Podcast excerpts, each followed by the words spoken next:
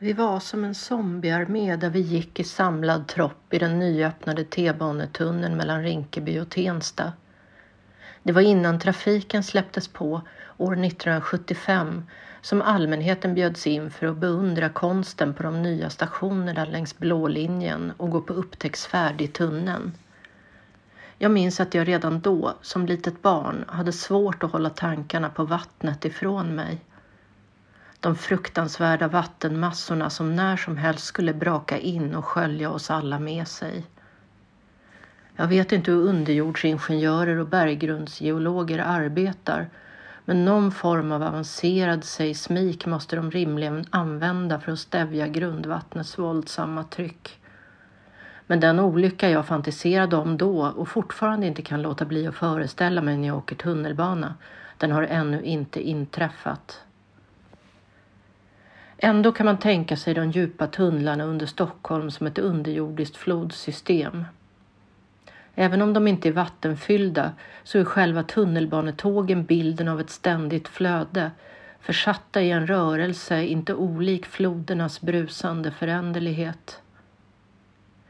I Ida Lindes nya diktsamling efter debuten med Maskinflickans testamente år 2006 och ett flertal andra litterära verk bakom sig återkommer hon nu till poesin är det dödens floder som rinner under jorden i form av själva tunnelbanetågen.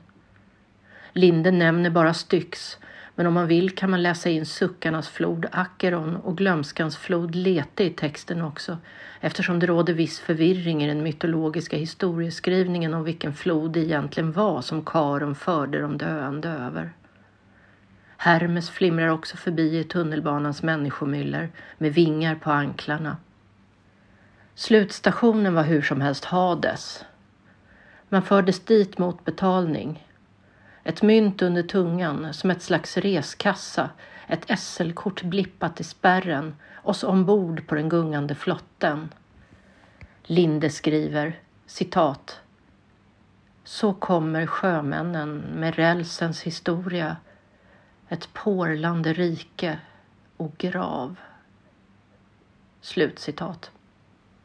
Med små medel skapar Linde en närmast tredimensionell värld, en djupgestaltning av tid och rum. Det hade lätt kunnat bli banalt, men de i sig rätt osuggestiva tingen och tankarna genomsyras av citat underjordens glittriga grammatik. Slut citat. Jag tolkar det som att jag själv har en reservoar av resonans kring ämnet och det behöver man inte vara inbiten stockholmare för att ha. Tunnelbanan är den nya tidens metafor trots att den redan är gammal. Den anakronistiska framstegsoptimismens bedagade vardaglighet. På så vis växer varje knapphändigt skildrad bild och situation till ett komplext konstverk med existentiella dimensioner i mitt minne. Det här är en diktsamling som i ovanligt hög grad samspelar med läsarens egen erfarenhet. Att sitta på T-banan en vardag med snöblandat regn och glo ut i tunnelmörkret eller där tåget går ovan jord, låta den håglösa blicken svepa över industribyggnader, elcentraler, trötta villaområden och trista fält med svajande miljonprogram. Det handlar egentligen om något helt annat, nämligen att sitta stilla och låta sig föras genom en kronologisk båge. Jag ser framför mig hur vagnarna slash livet tuggar sig mellan stationerna i oavbruten följd, skramlande och knyckigt, fram och tillbaka längs de tickande tidslinjerna. Möjligen sover tågen i sin tysta hangar några timmar om natten. Då krälar gula maskiner omkring på spåren istället, fulla av städpersonal, reklamklistrare, reparatörer och andra yrkeskategorier i tjänst hos underjorden. Här kommer man såklart att tänka på Malte Perssons diktsamling med just titeln Underjorden som gavs ut för drygt tio år sedan. Det vore omöjligt för Linda att inte på något sätt förhålla sig till den. Även om Perssons tunnelbanedikter är skrivna i sonettform och har ett mer spretigt och komplext perspektiv så har de också en del gemensamt. Liksom Linde berör Persson floderna som slingrar sig kring Hades i hans fall handlar det om att korsa Acheron med flotten och att citat letevatten slut citat sipprar genom taken. Men till skillnad från Persson låter Linde läsaren hålla en enda tydlig följeslagare i handen nästan hela tiden, nämligen just Karon. Hon gör dock några avstickare också och flyttar perspektivet till individuella passagerare, de dödas själar som får tala med egen röst under rubriken citat passagerarens sång. Slut citat. Där får man Aniara-vibbar. Citat. Jag fostrade mig själv ständigt. Tyckte om måndagar och januari. Du vet, att börja om på nytt. Det gick ofta fort och sällan långsamt. Ibland var det bra och sedan dåligt. Så löjlig kan inspektionen av livet vara. När jag gifte mig med en åklagare tog jag en försvarsadvokat till älskare för ytterligheternas sällsamma balans. Det är inte farligt att ångra sig, tänker jag nu vid Stadshagen. Slutcitat. Trafikanterna blir bilden av de ovetande, oskuldsfulla som inte vet att skepnaden som följer dem i blicken är en dödens hjälpreda och redan håller på att forsla dem mot slutstationen. Det finns förstås en klassaspekt i motivvalet. Ovanifrån kan man höra citat ett löjligt ljud från baksätet av taxibilar. Slutcitat. De privilegierade och rika dör inte på tunnelbanan. Därför är det ingen slump att duvorna, dessa luftens råttor, dyker upp både hos Persson och Linde. Citat. Duvorna är de enda som av misstag kommer till tunnelbanan. Slut citat, skriver Linde. De är de skitigaste och lägsta, mest föraktade fåglarna men samtidigt är de laddade med positiv symbolik och himlastormande längtan. Brevduvor, fredsduvor, rent av den helige ande. Frihetssymbolen framsläpar sina dagar på asfalt och i den olja rälsens grusbädd, tung och tonisk fast den borde vara lätt. Varför hamnar duvorna i underjorden när de har vingar? Citat. Vi går över kyrkogården. Fåglarna i sina övervakningskameror och från gravstenarna ett försiktigt kvitter. Barnen säger att vi är en stor boll. Den kallas universum. Vi behöver hitta 20 vita duvor för att släppas ut. Slut citat. Man kan såklart identifiera sig med passagerarna men också med tunnelbaneföraren Karon. Jag försöker sätta mig in i tanken på att vara psykopomp, att tömma mig själv på allt, bara leda andra över floden. Men vänta nu, är det inte just det jag gör som förälder? Barnen är närvarande i många dikter eftersom det märks så tydligt och går så fort när de växer förbi och ger sig av in i framtiden. Intill sina barn kan man uppleva just det Linde skriver. Känslan att citat fortfarande leva och ännu dö. Slut citat. Hon försöker riva skygglapparna från dem som gömmer sig i vardagslivet som är ett trygghetsknark. Och här finns ju också en politisk dimension. Tro aldrig att du äger dina barn. Använd dem framför allt inte som livboj Våga stå ut med din rädsla för att de ska dö och din vetskap om att de snart ska lämna dig, för i ovissheten finns livet. Den starka kärleken är ju livsfarlig och det kräver Linda att läsaren ska se. Citat.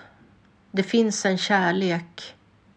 Bara de som älskat i den vet hur den särskiljer sig.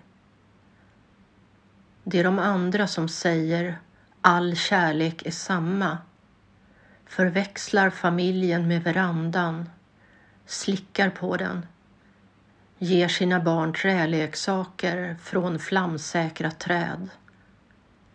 Men alla barn bultar röda, rasar ner längs klipphällarna med vågstänk i blicken. Slutcitat. Flera dikter uppehåller sig vid kärlekens skörhet i det ständigt försvinnande. Vilken förälder kan värja sig mot de här orden? Citat. Jag önskar att jag kunde stå till svars inför barnen. Att jag var tillsammans med dem. Men de har redan växt upp. De är försvunna. Jag missade dem. Trots att jag varje dag var hos dem.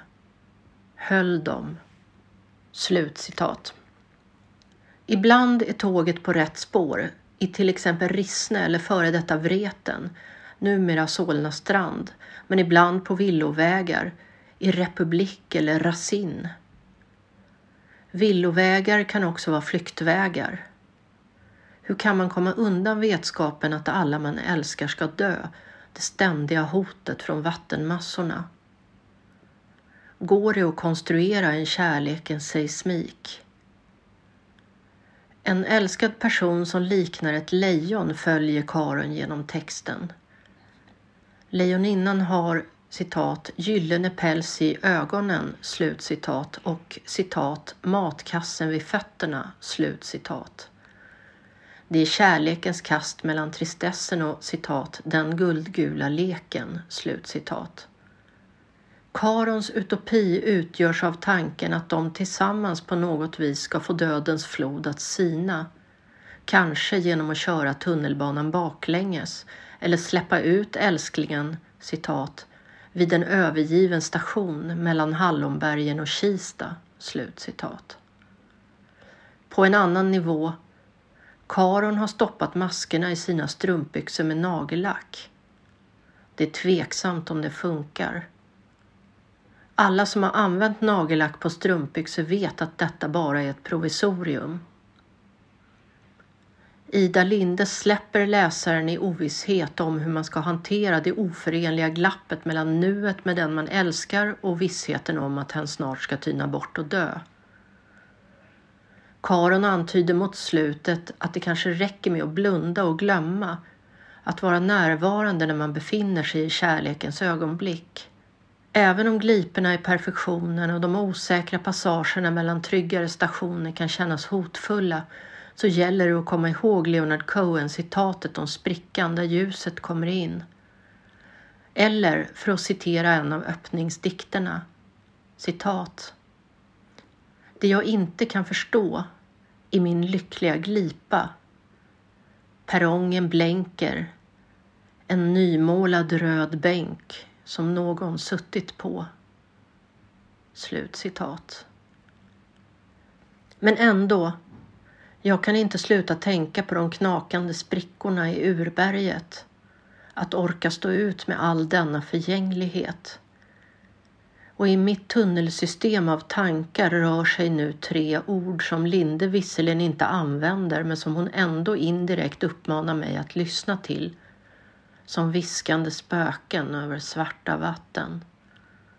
Orden är Mind the Gap.